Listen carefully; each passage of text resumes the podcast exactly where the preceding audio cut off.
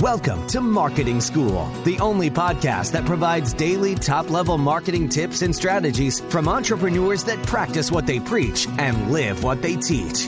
Let's start leveling up your marketing knowledge with your instructors, Neil Patel and Eric Siu. Today, we are going to talk about YouTube scaling secrets for 2023. Yeah, so when you're thinking about YouTube and you're thinking about scaling, we found a few things that really work and don't work for us over the years. The big thing that I found that really works to scale your YouTube is, and I learned this from my video editor because he went to a conference that where YouTube was speaking, they were talking about shorts and they were talking about long form videos. Even though YouTube has shorts, they don't want you to just create shorts. They also don't want you to just create long form content. Did you know, Eric, when you post long form content, YouTube doesn't want you to post shorts on the same day? As really? a long form no, video. I didn't know that. And then when you post short form videos like YouTube Shorts, you can actually do two a day, but they need to be spread out. It was either four hours or six hours apart. It's one or the other. I had to get. I, I wrote it down somewhere, but either way, worst case, you can use six hours apart. So they don't mind if you post two shorts a day. They don't mind if you post a long form video, but if you post a long form video and a short form video at the same day, it kind of messes with their algorithm. I would hope that's not a permanent thing because that seems very counterintuitive for most people to have to even think about that. I have no idea, but that's what he was told by YouTube, and I've worked with him from years, so he's not a liar. And he's not I, I believe it. does tons of research. He just gets it by going to these events and stuff like that. I believe it. So what I would say is, look, if you want to scale long term, uh, one, watch that Lex Fridman interview with Mr. Beast. It's a two hour interview and he talks about business. He talks a lot about YouTube. And the good thing about Mr. Beast is that you know, this guy just wants to continually give back. He gives everything. He doesn't see anybody as a competitor. He looks at all creators as collaborators, right? And so some of the things that you can be doing is one, spending more time on the actual video itself. So, you know, in this podcast, Neil and I were kind of going very quickly. These are like, you know, five, six minute videos, sometimes a little longer than that. But I would say if you want to really take this to the next level, make it really crazy, we would have sessions where, you know, the videos are much longer, right? Much more detailed, a lot more data, just more well done in general, right? That's how you can do well for specifically the long form piece. Now, the short form, you have to kind of adapt to the short form as well. So, one, you kind of have to adapt to whatever is native to the platform that you're posting to, whether it's short or long form. And then the other thing is testing your headlines and your thumbnails. So, you can use a tool called TubeBuddy for this. And we're constantly testing our headlines and our thumbnails. I am actually trying to take it to the more extreme case where, where I'm telling our editors now, hey, if the headline and thumbnail isn't performing in the first hour, if you're seeing it's not in the top three or so, go ahead and change it, right? You have to constantly be changing this up. You have to be willing to change it up because a better thumbnail can get you two, three, four times more traffic or more views. And I think we could be doing much better there.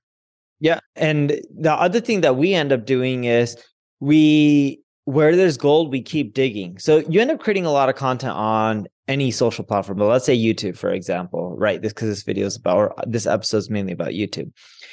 If you find that certain topics hit harder, you just keep digging and you keep creating more content like around those topics.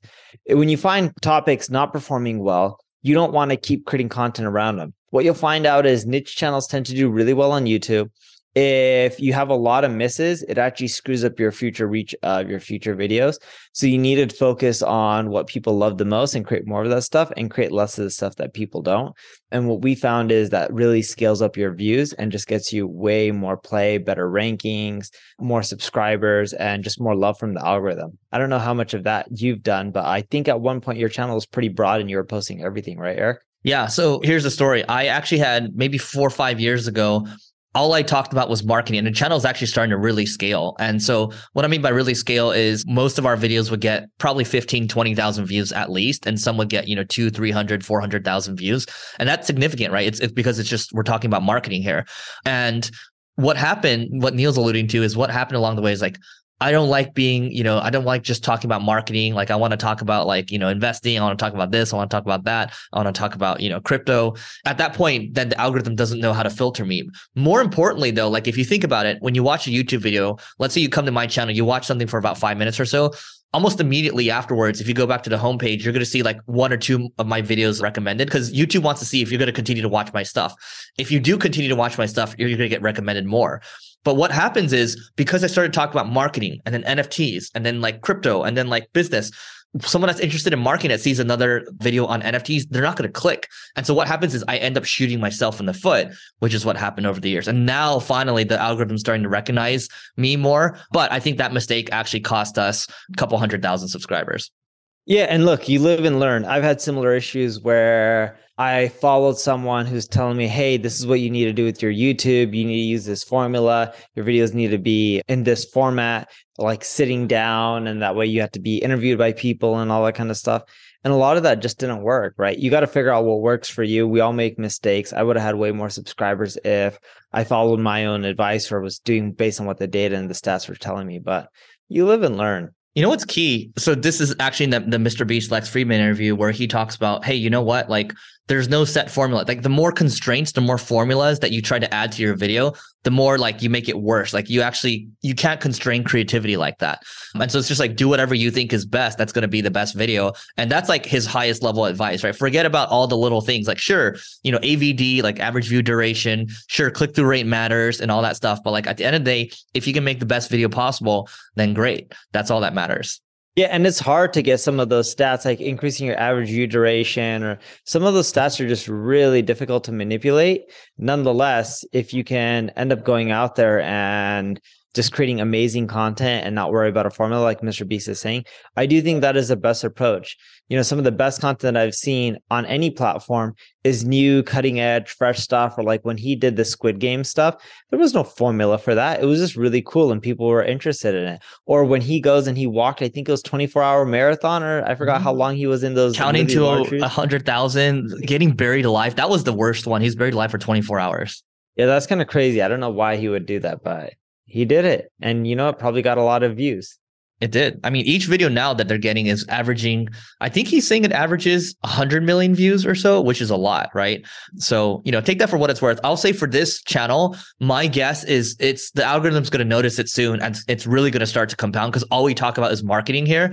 And then we're also going to try to stitch some videos together. So, a bunch of SEO videos that we made, we're going to stitch it together. Same thing for like, you know, paid media or CRO or YouTube. We're going to stitch them together. So, we're going to have a higher AVD on them and we'll see how those go. So, you get to see in real time if you subscribe to us on YouTube. Anything else, Neil? Nope, that's it. All right, that's it for today. Please don't forget to rate, review, subscribe on YouTube or on the pod, and we will see you tomorrow. We appreciate you joining us for this session of Marketing School. Be sure to rate, review, and subscribe to the show, and visit marketingschool.io for more resources based on today's topic, as well as access to more episodes that will help you find true marketing success. That's marketingschool.io. Until next time, class dismissed.